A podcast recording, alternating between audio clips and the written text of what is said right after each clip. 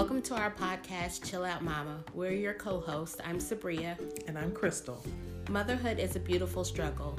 Do you focus on the struggle more than the beauty? We are two friends navigating the pressures of today's moms. In this space, we share transparently about worries, stress, and anxiety that we face in motherhood. This beautiful struggle isn't meant to be tackled alone. Come along with us on this journey and let's chill out together.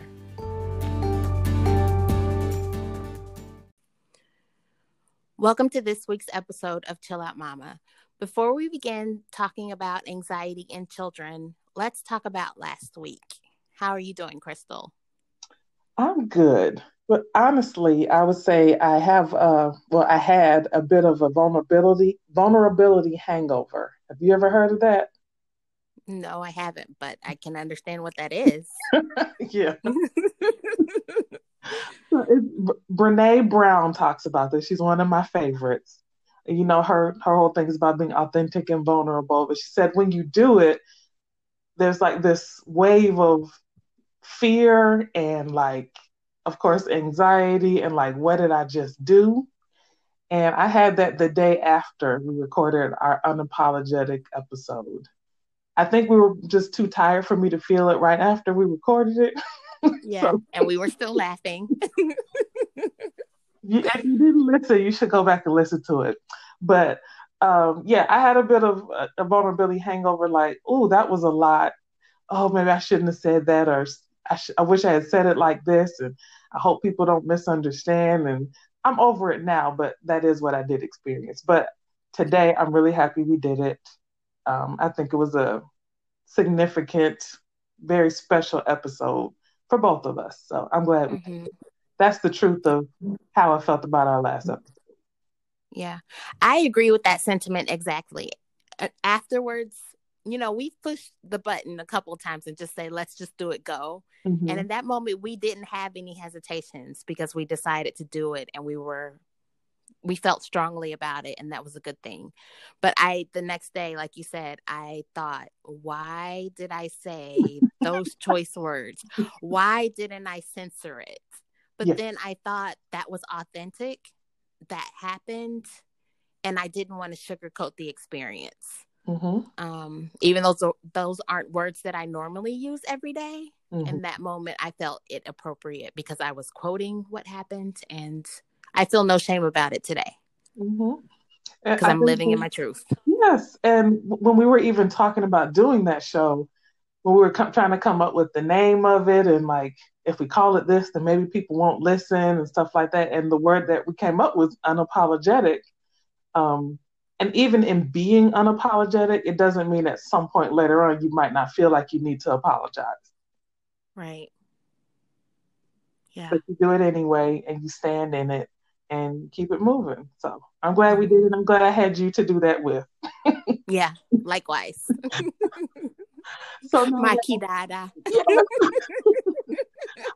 so now we are we are back to our chill out mama, you know, our usual. But if we feel the need to go back to that topic, we will. Uh, but this week we're kind of moving back into our lane of anxiety, and we want to highlight anxiety in children. Yes. And so there are six, six types of anxiety as diagnosed in the diagnostic manual for mm-hmm. mental illnesses. Mm-hmm. So there's generalized anxiety, there's social anxiety, separation, selective mutism, and there's two more that I don't have on my list. Um, specific phobia and panic disorder. Mm-hmm.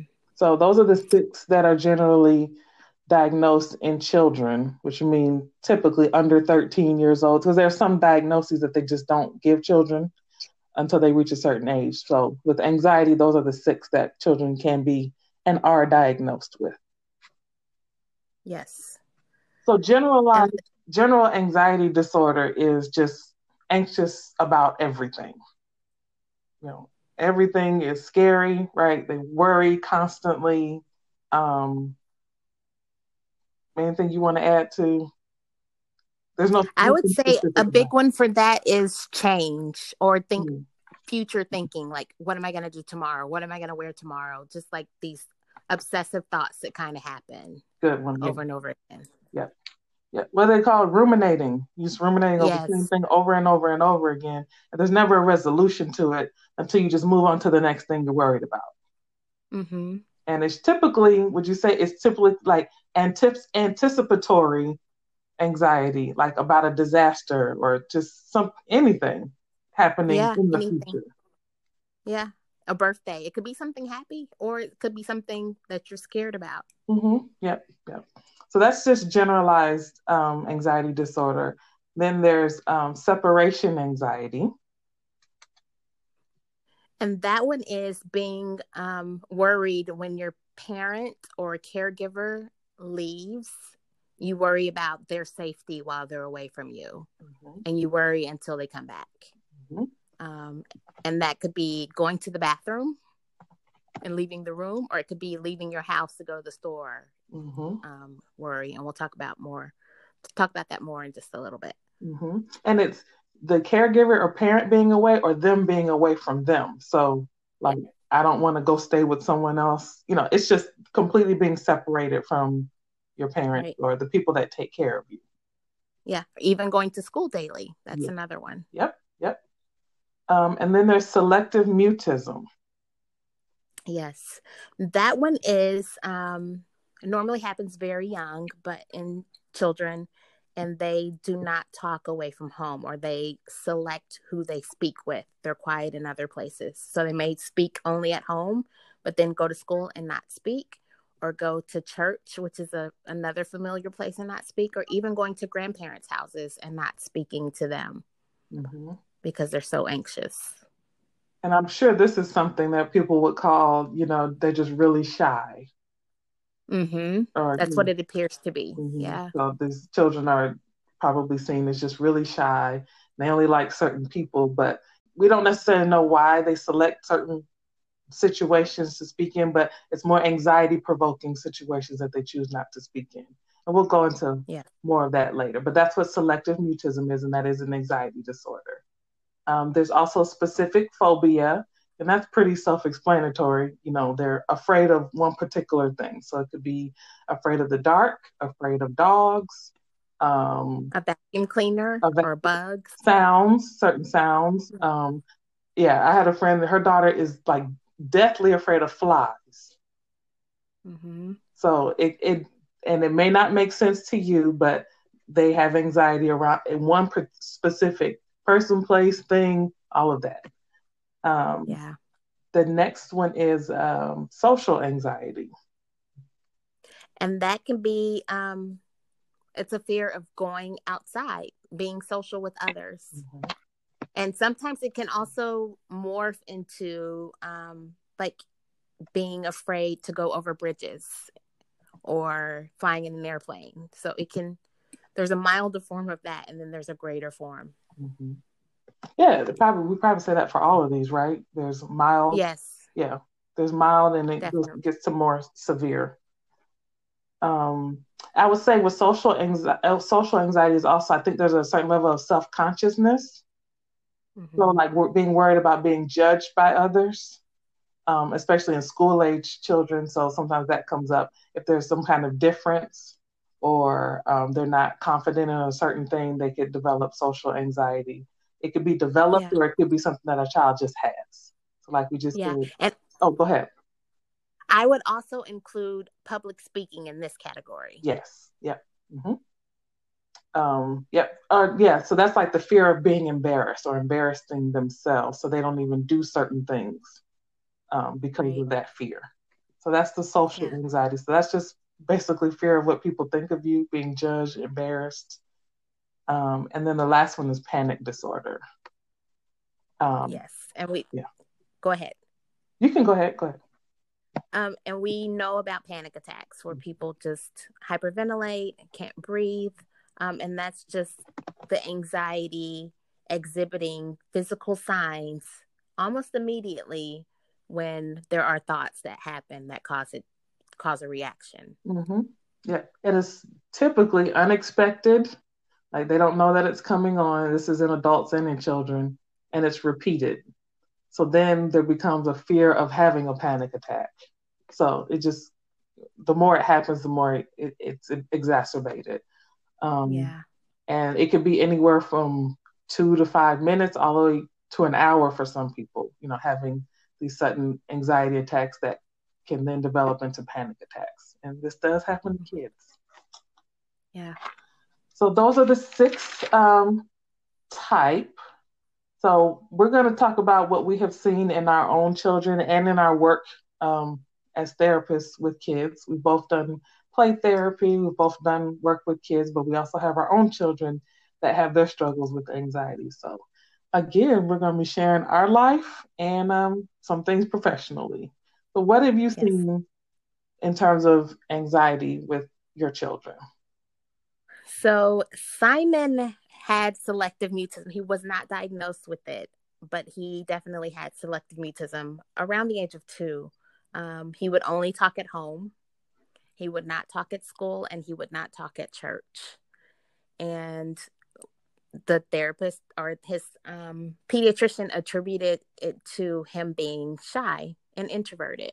Mm. But he would also get so afraid of the doctor that he would get sick in the doctor's office. So we would get there, he would get sick, we would clean it up, and then go back in the room and he'd get sick again. So he's had everything except for panic. He kind of has meltdowns, but we've seen all of these anxieties in him he's kind of aged out of selective mutism in some respects. Mm-hmm. If you go to the grocery store and he wants to pay for something, he will still not talk to cashiers and he still will not order his own food if we're with him in the restaurant. Okay. Um, so that's still there as well. But Simon also has anxiety. He, well, he was just diagnosed formally with anxiety in May, but he also has autism and ADHD. I call it the trifecta mm-hmm. because they are comorbid, which means that they almost always go hand in hand. And it's hard to differentiate which comes first. Right. So for him, it was definitely the anxiety is what we saw first. Um, and then the autism and then ADHD. But they didn't get diagnosed that way, which I wish they would have because mm-hmm. then we would have been able to help him more. That would be helpful. Yeah. So when yeah. when you say you're not sure which comes first, you mean you're not sure which developed first or which was there first or which one was noticed first?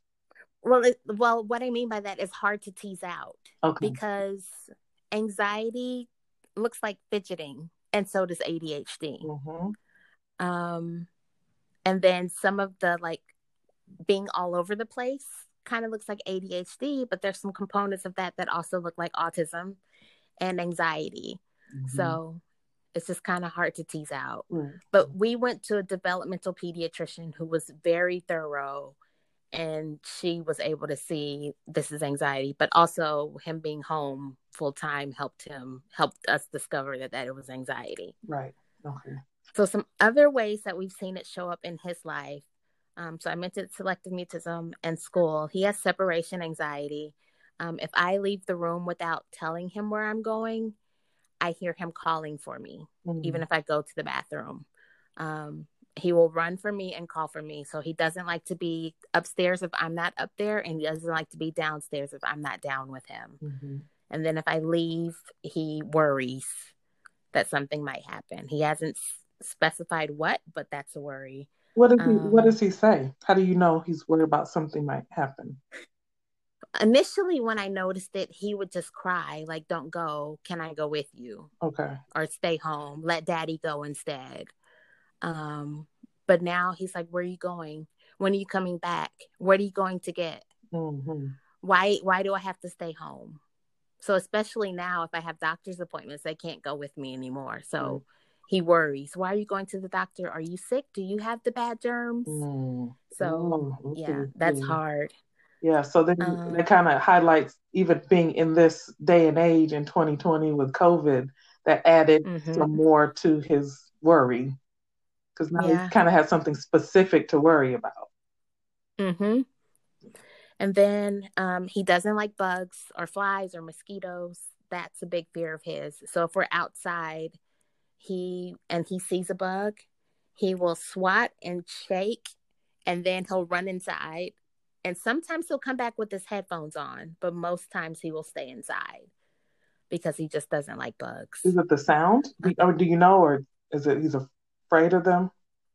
He doesn't like them buzzing in his ear. That's what he said. But he's afraid of getting bit, getting them biting him. Okay. I think that's the biggest fear. Mm-hmm. Um, but he still just doesn't like them. Even when we talked about insects and science, mm-hmm. he do you know how you get a cold chill when you shake? Yeah. He looked at a picture of an insect and he did that. Oh wow. Yeah, so it's pretty bad. So we went through that section of science quickly. pretty quickly. Let's move on. this is not necessary for your education right now. So. No, moving, moving on. Um, yeah. And so, what else? School for him, I realized this. Simon was holding it together at school every single day, mm. and he would get in the car and just scream at his brother for saying hi. Mm. But I learned with the help of his speech therapist that he was having anxiety at school. Mm-hmm. And I don't know what that was or what it looked like because the teacher says that he was doing fine, but he was literally holding it together best he could. And it's probably social anxiety um, and probably a little bit of selective mutism, but he was not yeah. doing well at school. Definitely. So we the separation anxiety. I'm sure that was mm-hmm. yeah. Yeah. But that's why we decided to homeschool because he was so anxious about doing virtual school and the apps, the virtual apps and everything, mm-hmm. that he had one day of lucidity over the summer when he said, Mommy, I want you to be my teacher. And mm-hmm. he was calm as can be. And I said, Okay, we're homeschooling because I didn't want his mental well being was more important to me than how he was going to be educated. Mm-hmm. So and as, that's when we made that. Yeah, as I believe it, um, that's the right thing to do. That's the healthiest thing to do for him to uh, mm-hmm. Just, just get him to a healthier place before you, you know, if you if you can. Not everyone is able to do that, but if you can, why not put his mental health as a top priority? So yeah. Well, um, I would say both of the both Morgan and Kendall have um, anxiety. Kendall showed signs before Morgan did. Um, okay. She was already like, um, I guess I would say a little more clingy to me mm-hmm. or to both of us, but she was she's she was much more selective with who could hold her. So like yeah. the church nursery, she had two people. If if it were not those two people, like just even as a baby, two people could hold her. If not, she cried the whole time, and they oh, couldn't no. put her down. Um, and so then as we got old as they got older it was still she's still very selective um, and then we got into karate and she she would do fine like in the practices and things like that and then when it was time to like show what she knows like they would i can't remember what it's called like testing that's what it was mm-hmm. so they would say like and they they would yell not in a negative way but they say kendall stand up kendall and then they're supposed to yell back yes sir and Kimberly yeah. did. Oh God, that was just like, what? Are, why are you yelling? There's so many people here. And so this was right. um, three, four. This is before they actually went to pre-K. So three or four, I started them on that. And every time we went to test, Kendall would have a meltdown. She would start crying, like shaking. I'm like, Kendall, what's going on? I have to take her to the side, and she could. I mean, she could barely catch her breath. And then Aww. Yeah, and Morgan was fine. She'd be like, "Yes, sir." You know, it's everything's cool. Yeah. like, but I could remember, you know, I know we're going to get into this a little bit later, but I remember being like that when it was time to perform, especially in front of people. I would get like this wave of fear over me, and the only thing I could do was cry. So mm-hmm. I knew what I knew what was happening, but I also didn't want I didn't want her to just be left with all I can do is cry. So yeah and I knew that's what I was kind of left with was just cry and then just try to push through and feel embarrassed for crying in front of everybody, you know, all that. So, which doesn't help. It makes it worse. It makes it worse because then you think it's going to happen again, or now everybody's talking about me. So then the anxiety just gets worse. right. So I would take her to the side. I wouldn't just leave her out there crying. Take her to the side and I say, We'll be back. And I say, Do you want to do this? And she would say, Yes, I do. I said, Okay, can you tell me why you're crying? We talk about it and then she said it's like the yelling was scaring her, and she was just she didn't say nervous, but this is what I was interpreting. So then I would help mm-hmm. her, I would give her a hug, and I said, "You don't have to do it, but if you want to earn this belt, if you want to earn this stripe on your belt, this is what you have to do. You have yeah. the choice." And so she would usually, you know, calm down. It'd take a minute. Uh, one time, I think we had to go back and forth maybe three times, and they just waited for her, and then she kept doing it and then eventually like one time she ended up getting like the highest you know score because she stood up and she yelled and she did it um but i remember just seeing with her it was like those moments of having to do things in front of people but also it just seemed like loud like we don't talk loud in our house everything is pretty mm-hmm. calm so the yelling was like a trigger for her and then somewhat of the pressure stuff like that. But I thank God for the teachers there. They saw that and they would really encourage her. And if she didn't yell and she said it quietly, that was okay because that's how Kendall could do it. So, yeah. but I would also say it was probably anticipatory anxiety because she was waiting for her name to be called. Yes, yes, yep, that's true. And that build up oh, when it happened, it's like when you shake up a soda and the top blows off when they yelled her name, and you're like, "What do I do now?" yeah. yeah, now that you said, I could picture her in my mind right now. She would just be sitting there, and her little hands, like she'd be fidgeting with her, you know, her hands, and I could see her just looking around, and the tears would just start welling in her eyes, and they had she hadn't even have to do anything yet. It was yeah, just yeah. like you said, the anticipatory, like what's getting ready to happen. Then can I remember the moves? Who knows what was going on in her little brain, or it could have just been what her body was feeling. I think mm-hmm. a lot of mm-hmm. times with kids, it's just what they feel. Anxiety is a feeling. Mm-hmm. it's really uncomfortable and scary, and you don't know yes. what to do with what's happening in your body.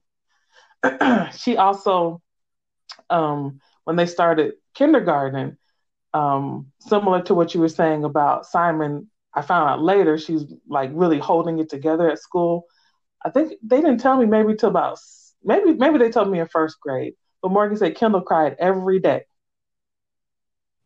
at school because she missed. She said she missed me, but she missed both of us. But they were at home with me, so she said yes. she missed mommy. But Morgan was there, and she said she would just. I guess she would make sure nobody really saw Kendall crying, mm-hmm. and then you know she would ask the teacher to go to the bathroom, and but she said Kendall cried every day, and then she just couldn't wait to get back home. So that was definitely separation anxiety. But I didn't, yeah. see, and I did not see anything um, in Morgan until I think you brought this to my attention when I was telling you about Morgan being diagnosed with anxiety until they separated. Morgan and Kendall were in different classes. Mm-hmm. So I think there was some security with her sister. Right. So because she was helping Kendall and she also had her. Mm-hmm. Her pres her presence, I think, helped her with separation anxiety. Because even mm-hmm. even now, like when they like if Kendall gets up and leaves the room, their bedroom, Morgan wakes up without even knowing Kendall making a noise. Right. She just knows it. Yeah. And then if yeah. Kendall's gone out of the room, she says, "Leave the door open." She got really mad the other day because Kendall got up and went to the bathroom and closed the door. Yeah. She wanted to be able to hear her in the other room. She had to know where she was and like, okay, mm-hmm. she's right there and I can see the light, so I'm okay. But if she's totally gone, and especially at night. Um, but then I didn't recognize it, but um, Morgan, er, with clockwork, every night she would wake up at some point and just come and find me and Kevin and say, I just want a hug. Yeah and then go back to sleep. And then you know, I mean, when they re- when they first switched over to top not toddler beds, it was a little after toddler beds, but like it could be two or three times where she would just come down and say, "What's wrong?" And she couldn't tell us what was wrong, but she just wanted a hug, and then she wanted Kevin to go put her back in the bed.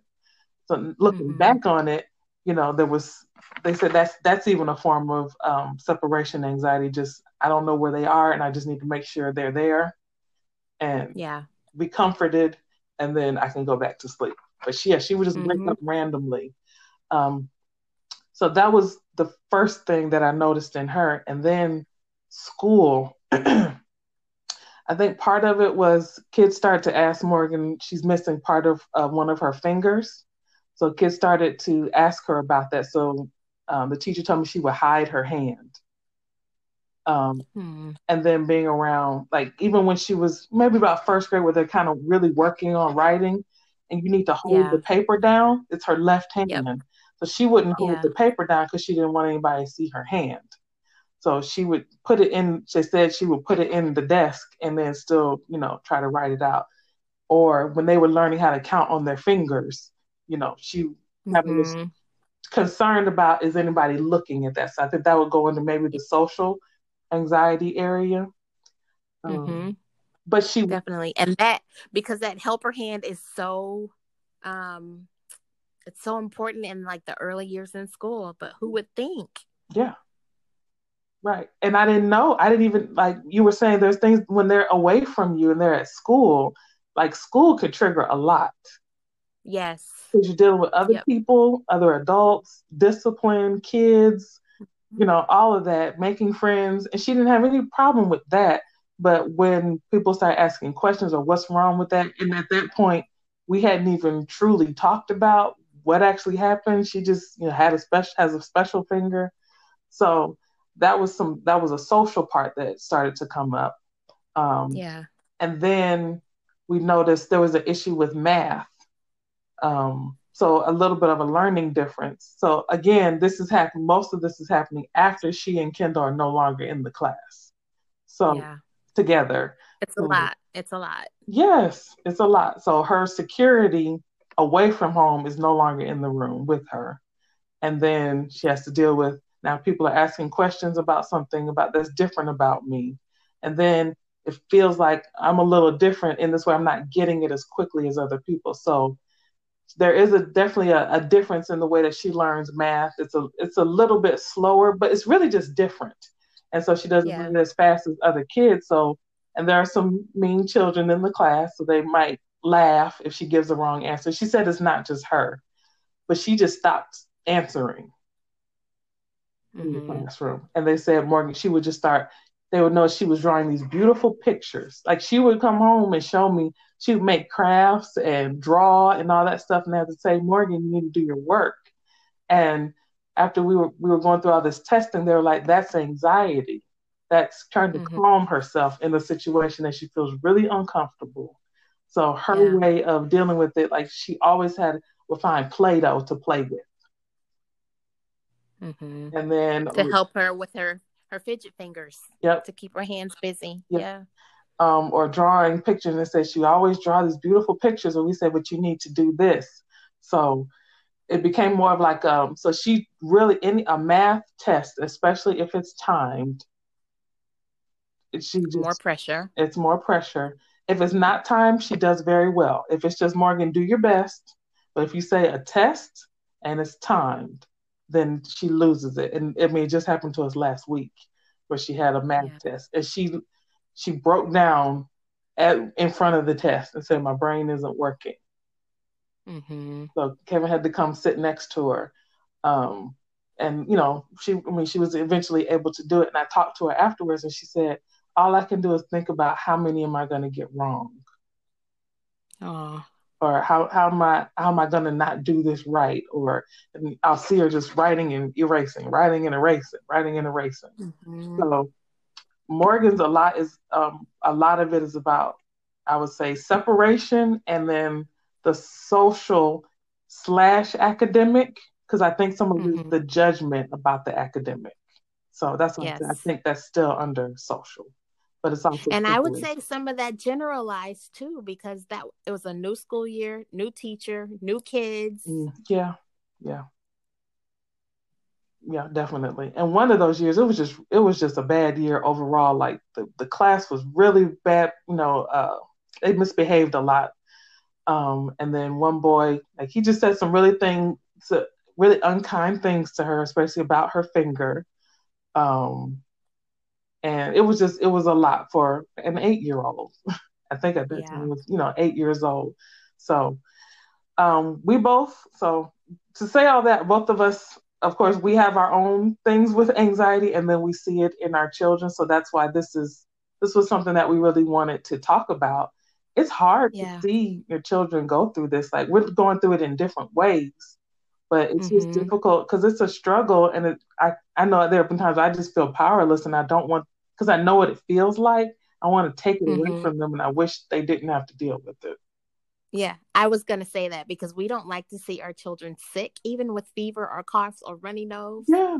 Noses, but to get have anxiety and not help them navigate that or just take it like it's it's so hard. This is the hardest thing for me as a mom. It is. Like I can handle the autism, I can handle the ADHD sometimes. Help me, Jesus. but this anxiety,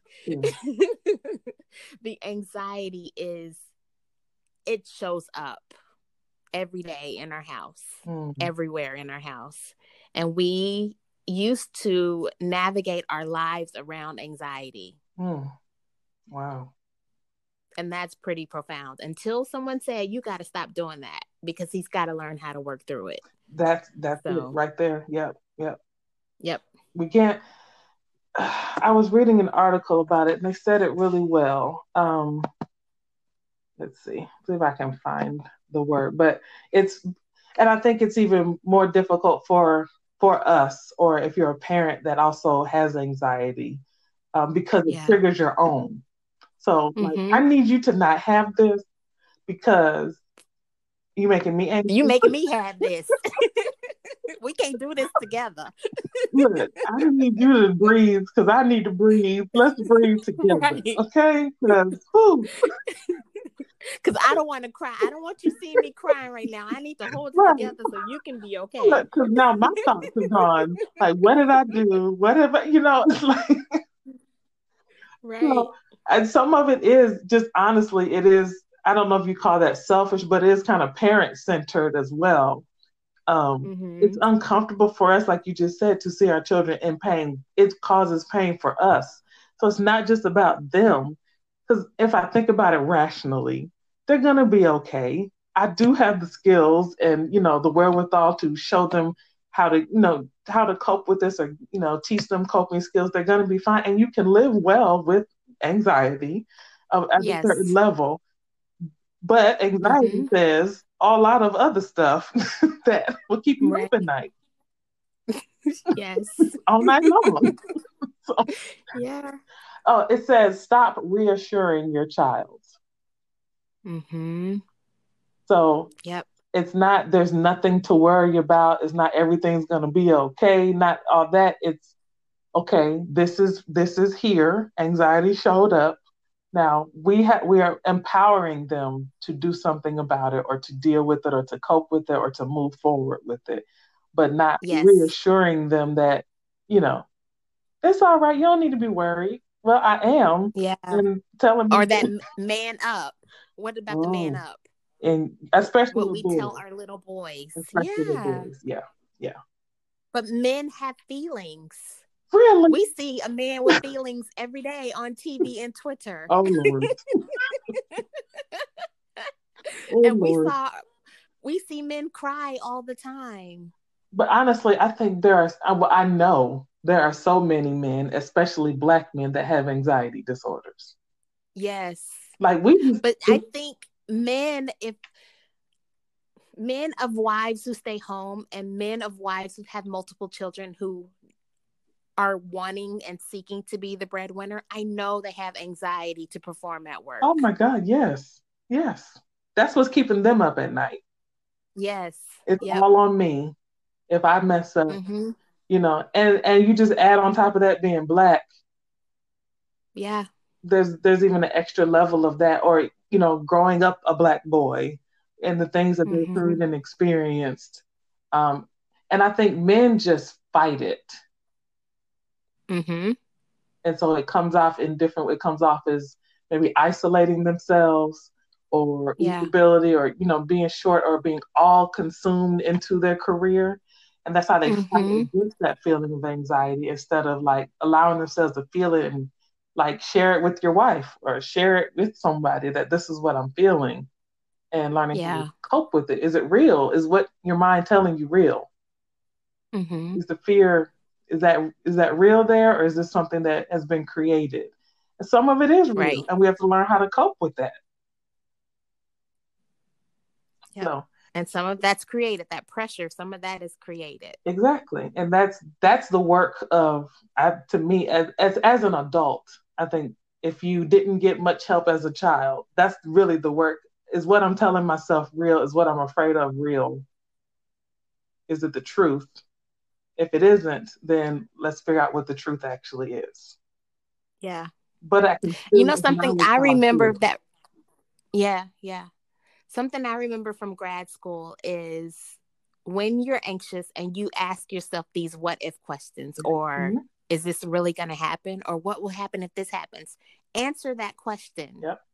And see if you can manage that. And oftentimes you can. Mm-hmm. And something else that is along those lines, what is the worst case scenario? Like let yourself really create the worst case scenario. Because yeah. honestly, mm-hmm. you're just mm-hmm. wasting a lot of time with all the what ifs. Just go with it. Like, what's the worst that's, that could possibly happen? Describe mm-hmm. it. Okay. And now what?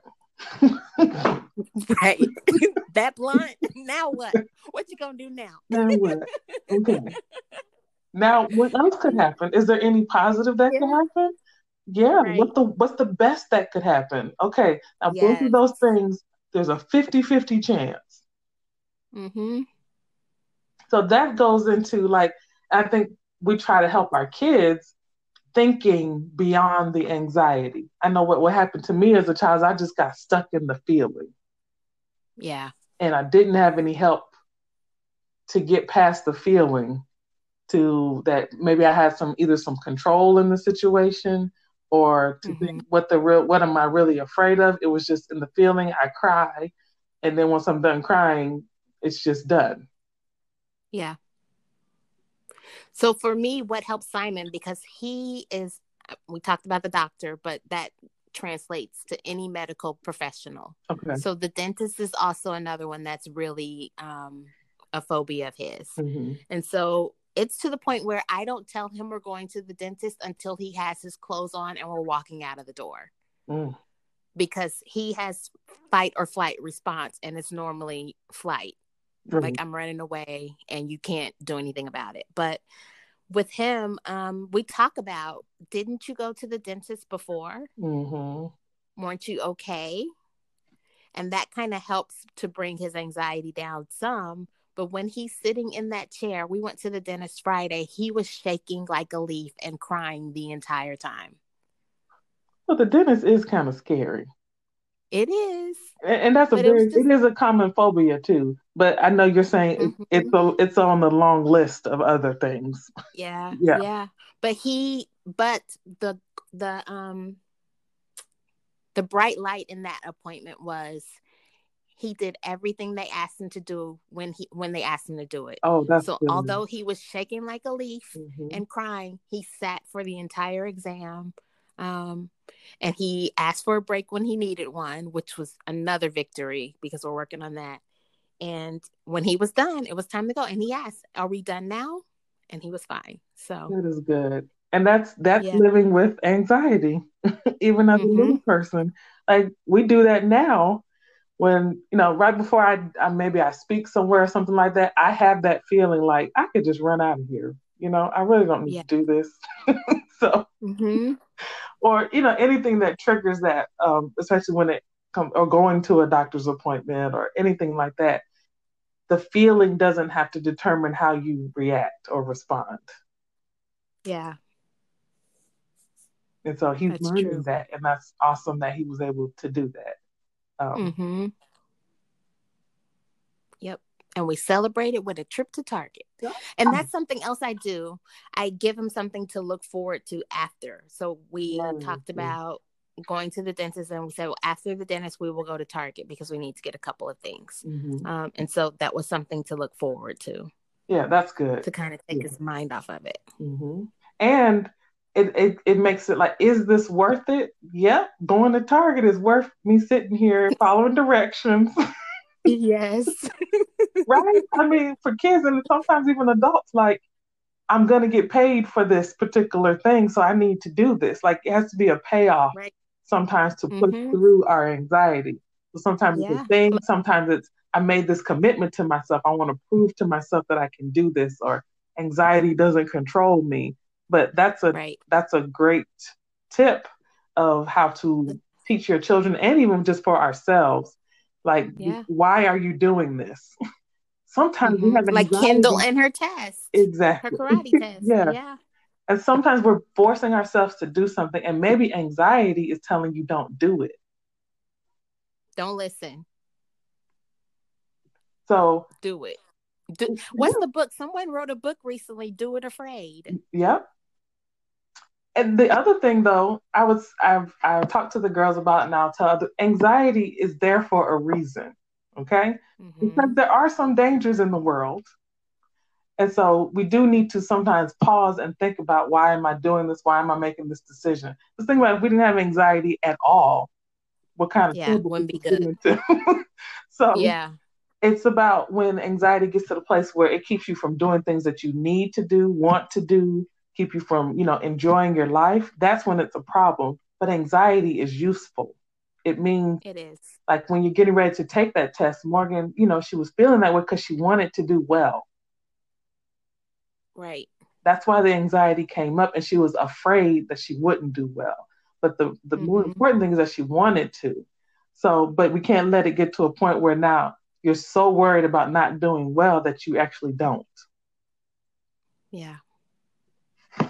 So, and now I'm sitting here reflecting on big moments in my life where anxiety showed up, like being a mom mm-hmm. and walking down the aisle and mm-hmm. meeting these parents. Like I was so anxious on those days, but it was because I was also so excited about those days. Exactly. It means something to you.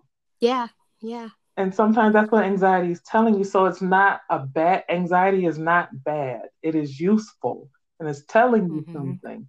But if it's if it's gone beyond like telling you something and it's just making you afraid, then that's when you got to take your take that power back. And we teach our children how to take the power back. And sometimes it's just breathing.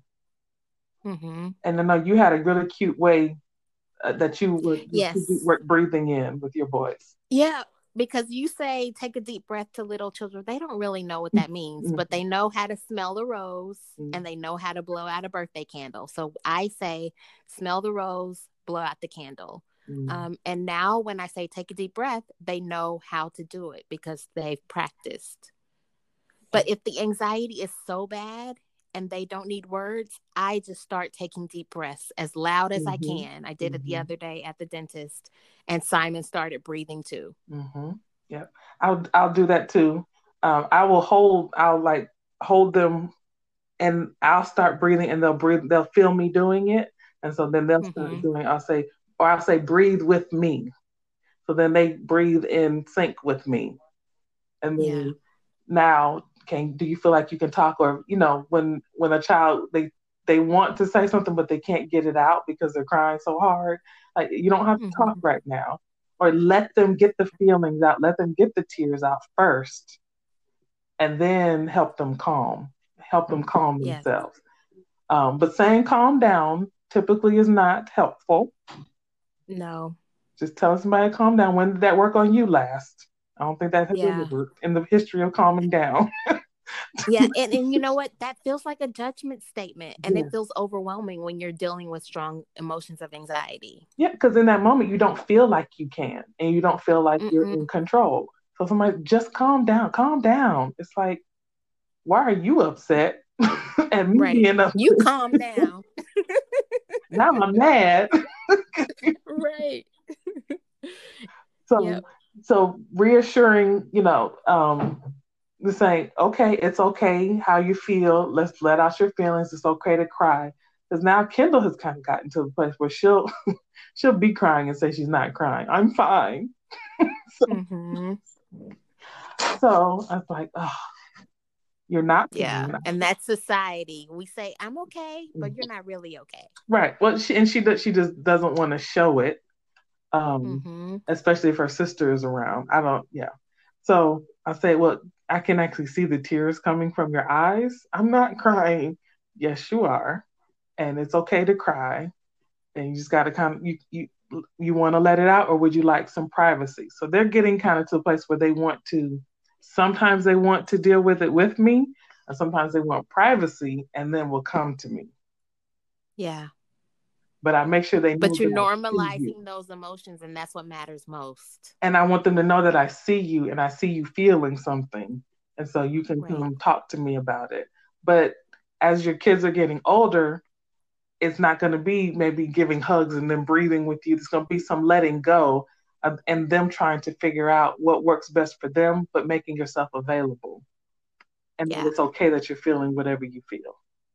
Mm-hmm. I have a phrase that I use with the boys already because I'm putting it in their brain for later. Mm-hmm. Um, I say, I'm here if you need help.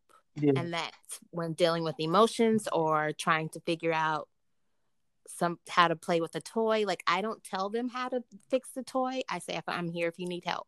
Yep. And they'll say, I need help or not. I don't ask, do you want help? I say, I'm here if you need it. So they can seek me out and learn how to do that. Because that's a skill that they need. Yep. I love that.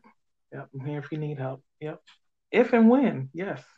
Oh, mm-hmm. Oh, one thing I, I wanted to make sure I mentioned too, something that I missed with Kendall at first, and then I realized what it was before she would go to school, she would go to the bath. Well, she wouldn't really go to the bathroom, but she would say she felt like she needed to go to the bathroom.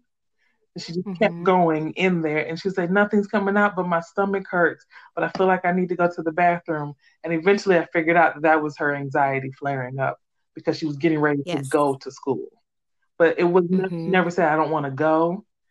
She would be happy when she didn't have to go. But she never said, I don't want to go or I don't like school she wouldn't cry on the way to school. None of that. It was, but I got to go to the bathroom or my stomach, you know, doesn't feel good. It was back and forth with that. So if you hear your child saying that a lot right before something or right before yes. school, that could Simon be what's going on. Stomach aches too. But while we're talking about those symptoms, we mentioned some already: mm-hmm. the crying, the breathing fast, the shaking. Oh, um, but also keep in mind tense muscles, dizziness, sweating, um, shakiness, headaches, feeling hot, fidgeting, and blushing could all be signs mm-hmm. of anxiety in your children. That's how they would show up. Or even saying they have butterflies in their stomach. Mm-hmm. Yeah, and mm-hmm. sometimes it's just I just don't feel good. I don't feel good. Yeah, um, yeah. We talked about uh, waking during the night, fidgeting. I think that's a big one that yeah. probably gets misdiagnosed or um, especially mm-hmm. in school by teachers, and they may not know that it's anxiety and think it. They might think it's ADHD or just right. sit down somewhere. You know, just yeah. you're just doing too much, and they don't uh, realize the child is anxious, and maybe they need you to. Maybe they just need your presence next to them. Yeah. Um, so were there any other things that I was going to mention something about fidgeting? Mention? Simon, when we leave home, he always has to. He'll say, "I don't have mm-hmm. anything to hold," which is his way of saying he needs something to physically grip. Um, anytime we leave the house, he normally has two things, one in each hand to hold to help him with his anxiety. But there's also worry rocks that people can carry, and they're textured on the top that you can rub your thumb on. Some people mm-hmm. keep them in their pockets. Um, Mm-hmm. Yeah, we got mm-hmm. we got worry stone. We got some worry stones. And then um yeah. we kind of mentioned it, but we didn't talk about it. But I would say model um self-care skills for them, coping skills with them. And also model your emotions. So if you're feeling anxious, say, Whoo, I'm feeling anxious about this. Let me go do this. And I actually say, I'm feeling mm-hmm. anxious about where to start on my next project. Let me just sit down and take a break and calm down mm-hmm. and or let me gather my thoughts and then go back to do that task. Mm-hmm. Yes, that's yeah. It's important to name it. It's important to give it a name so that kids don't feel mm-hmm. like something is just wrong with them. So when you know we would use nervous or even um, sometimes it's about being nervous and excited. Yeah. So Morgan now says nerves guided. So I'm nervous, but I'm really like, I really want to do this. So she's starting to realize there's a difference with that, but those butterflies in your stomach when you're looking forward to something mm-hmm. than when you're kind of dreading something. So I think it's it is definitely important to talk about it, to name what's happening in that moment, so so that they can let you know too. So they can tell you, okay, I'm nervous. I have anxiety about this situation or I'm I'm looking forward to it. So we're giving them language for when they do need our help. Like you said, I'm here if you need me. They can come to us and identify what's going Which on. Which is huge because a lot of times with anxiety, it shows up in our children, but we don't know what it is initially. Sometimes we may think it's introversion or ADHD or anything else, but we don't know that it's anxiety. Yeah. And it could be all of it. That's the thing too. That could be that's I think that's overwhelming probably for some parents that it could be all of it at different times mm-hmm. and even for some kids at the same time. That's a lot to deal with. Yes. And anxiety is frustrating.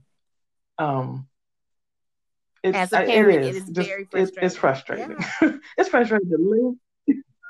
mm-hmm. It's frustrating to live with, but I could, you know, being the parent of a child with it, because there's going to be times where they have the outbursts, or they're irritable, or they have a quick temper, or they just refuse to do things, and might you might feel embarrassed in public because they act a certain way, or they're not doing what you want them to do, so it can be frustrating.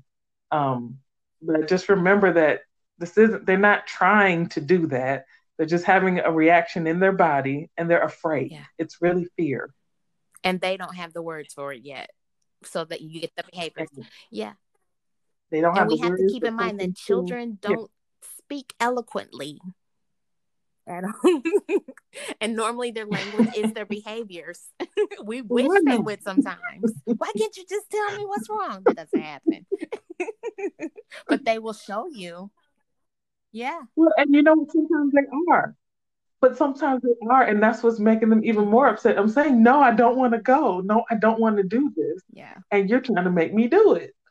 So there many times they actually are telling us what's mm-hmm. wrong, but it's not what we want to hear. So actually, I had a um a surprising moment with with my mom because um, Kendall is so much like me and like I was when I was younger. Um, because she she told me she had a memory of when I first started swimming lessons. Oh my god, I was so scared. I actually threw up in the pool the first day. So like the lessons you closed were canceled. The pool. You didn't want to go anyway. Threw up in the pool. that was the I was the little anxious kid, but there were other times where I was so confident. It was like a combination of Morgan and Kendall. You're like so but she actually apologized to me and she she said I didn't know I didn't really understand it because it was like one day you were confident, the next day you were throwing up in the pool or you were crying because you were supposed to sing a song in church and she didn't know what to do with that. She didn't know what to, tools to give me. And I think that generation, but even just parents in general, don't necessarily know what to do with anxiety. Um, but it's just about it's about tools and teaching your child what to do with those big emotions. But it did it i was surprised but i was and because i i still didn't think my mom knew that i had anxiety. But i guess seeing a little version of me and then hearing me talk about certain things she realized she had a name for it now and was like oh ooh i probably could have did things a little bit differently or i wish i had known how to help her so then she wouldn't have struggled in this way. So it did mean something to me. So just as parents, let go of your guilt if you haven't maybe dealt with it in the best way up to this point. You're doing the best you can with the information and the tools you have. She didn't know what tools to get to give me um, to help me through those moments of having those big feelings. I eventually got it but it did definitely mean something to me that she was able to see what it was, understand me better, even, you know, 30, 40 years later. it's nice to be understood and seen in that way.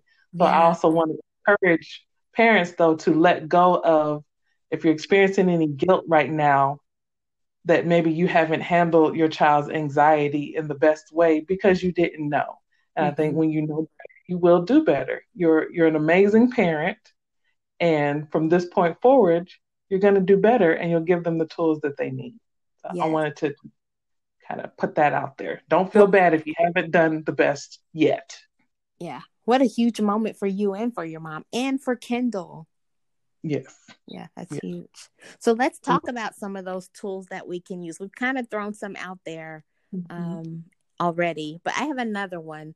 Um, we okay. practice mindfulness when yep. we are out and about. So if we're taking a walk in the park or hiking, I will stop and say, Tell me what you see, what you hear, and what you feel at this moment.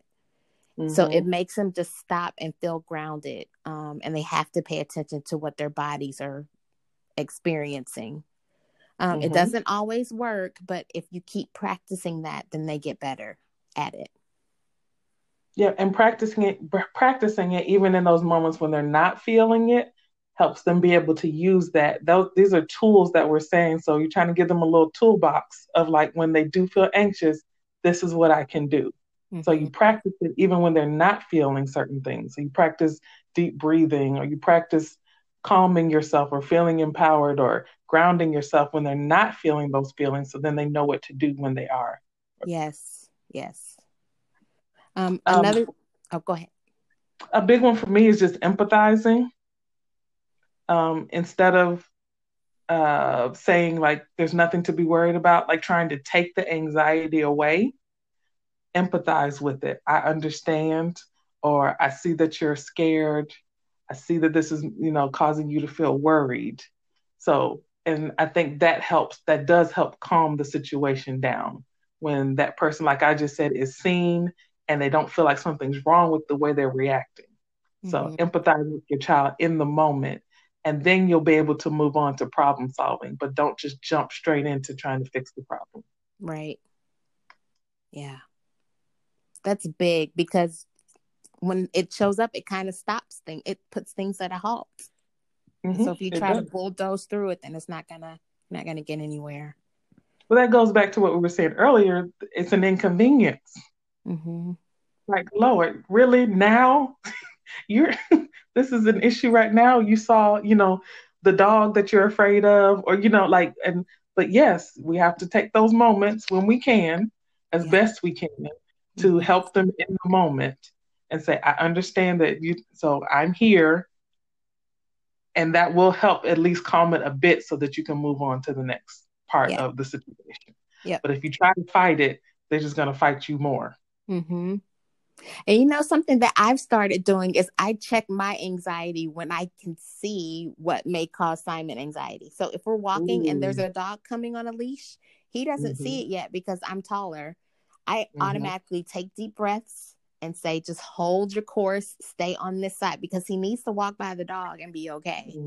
It's on a yep. leash. So, yeah, I oftentimes check my anxiety first so that I can help him manage his. And oftentimes we get through it. So, that's that that's powerful, Sabria, that we could our our own anticipatory anxiety mm-hmm. could actually make the whole situation worse if we don't check it. Yes. If we don't deal with our own, because guess what? Maybe he won't see it, or maybe this time it won't be as you know as big as the other times, or we don't know.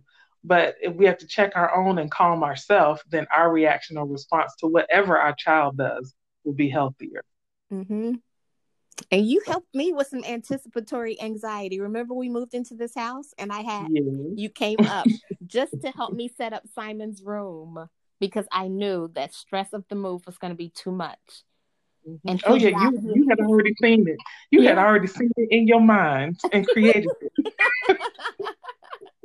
but it helped because when we got here, he walked in this room and he said, "It looks just like my room." And I'm like, "It is your room," but then he stressed about seeing all the boxes everywhere else. Mm-hmm. So well, you did your part, you did what you could, and then you got to just deal with the rest of it. So at least this part was taken care of, and that has to be enough. Yeah. Because the thing about anxiety is there's always something else to be worried about. Yes, always. That's annoying. Yes. Literally, for for yourself, for other people, there's always once you resolve something, there's just something else. There's always something else to be worried about. Mm-hmm. All the time all the Those, time. And if, just, if you allow it, you'll just be worried all day long. Yeah. Just throw away the to do list. just But you know, I have. I've gotten away from to do lists because they cause anxiety.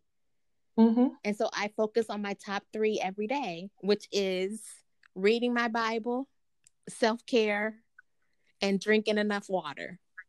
Yep. That's a good day. A book that really helped me with that, because I was a big to do list person too, was The One Thing. I don't remember who wrote it. I will find that out quickly. You, you just pulled the Sabria. I did know the title. right. it's Gary Keller. The One Thing by Gary Keller. And the premise of the book is we all have like goals and to do lists and all that, and it can be overwhelming. So each day we need to narrow it down to the one thing that needs to be done, the most important one thing that needs to be done. And then when that is complete, we go on to the next one thing. So mm-hmm. we handle our day one thing at a time. Yes. That's good. And that just relieves so much pressure. And you're not looking at your day as handling 24 hours. You're basically looking at it as, you know, it could be, you narrow it down to like each hour. The most important thing I can do at 7.30 is this. Mm-hmm. And then when that's done, the m- most important thing I can do at 8.30 is this. And so I have said on certain days, the most important thing I can do today is rest. Yeah. And that's that important. Mean, yeah, it doesn't mean I don't have a to do list, but what is the most important one thing that I can do for myself that makes my life better, makes me a better mother, or, you know, helps me feel better, take care of my body is to rest. Mm-hmm. So, the one thing by Gary Keller. Yeah. Um, bedtime is big for me too, for them. Bedtime. Yeah. Because if they don't get enough sleep, it mm. fuels the anxiety. Yes. I'm glad you mentioned and that. Mine, yeah. And mine too. Yeah. and, and, mine too, because they, they're just off if they don't get enough sleep. Mm-hmm. So anything could be a trigger. Like it's just not a good day for anybody. And then I have that, you know, it, it affects me too. So bedtime. I'm a proponent of bedtime, period, because I think it just helps everybody. And our kids need sleep. If they can get it, they need sleep. Yeah. Yeah um, for Simon, he would not sleep through the night. He would wake up four to five times a night, but now he sleeps through consistently. He wakes up maybe once a night, but then goes right back to sleep. And we've noticed less anxiety, less meltdowns, and he's able to actually manage the anxiety when it comes because just because it's less doesn't mean it's not there. But yeah. he manages it better now because he sleeps better. Great point. Great. And that's kind of the goal, I think, with anxiety or, you know, when you struggle with any mental health issue, it's not, it may never completely go away. I think I'll always be somewhat of an anxious person, but mm-hmm. it doesn't overwhelm me, you know, or it's not something that prevents me from doing certain things. I've learned, you know, how to cope with it and live with it. And like I said, sometimes I use it, it it's useful. Yeah. Um, anything else you want to share on along those lines? Um, I will say, try all that you can try at home and seek a therapist for your child. Play therapy is phenomenal, and they most therapists start around four doing play therapy with your children. Um, there's sand tray, there's play therapy, and then as they get older, there's talk therapy. Um, but that's a great tool to use for children who struggle with anxiety. Love that. Um, something that I found um, in an article that I thought could be helpful to some of our listeners was something called the feel method. So instead of, we were talking about instead of reassuring or trying to rationalize worry away, uh, what you can do is called feel F E E L method. So the F stands for freeze, which means pause and take some breaths with your child um, that can just calm down, calm their body down. Then the first E is empathize. Anxiety is scary, and your child wants you to know wants to know that you get it. You get what they're experiencing. Um, and then E is evaluate. Once they're calm, then you try to figure out possible solutions to what has what whatever triggered them in that moment. And the last thing is to let go. So in that moment, if you feel guilty or if you feel like you put them in a situation that caused them to be anxious, anything like that, let that go because you just gave them the tools to work through it And that's more powerful than them never experiencing anxiety again. Mm-hmm. That's good. So do you have a chill pill for today? I, I before we do the chill pill, I forgot to mention this book. It's called Helping Your Anxious Child. Um, and it's by a bunch of different doctors Ronald Rape, and Wingall, Susan Spence, and Vanessa Com- Comham. and I probably butchered all those names. the name of the book? it's called Helping Your Anxious Child, and it's a step by step guide for parents. It is phenomenal. It's helped me help Simon as a therapist. Uh, so we're going to, how about we'll post both of those books that we mentioned today on the Chill yes. Out Mama Facebook page and on Instagram. So we'll make sure y'all get the names of those. Yes. And I would say, chill out, mama. Embrace the anxiety, which means help yourself deal with your anxiety and help your child deal with their anxiety. I like that. Stop fighting it. Just embrace it. Learn to live with it. Mm-hmm. Yeah. Yep. We will see y'all next time. Thanks for joining us. Bye.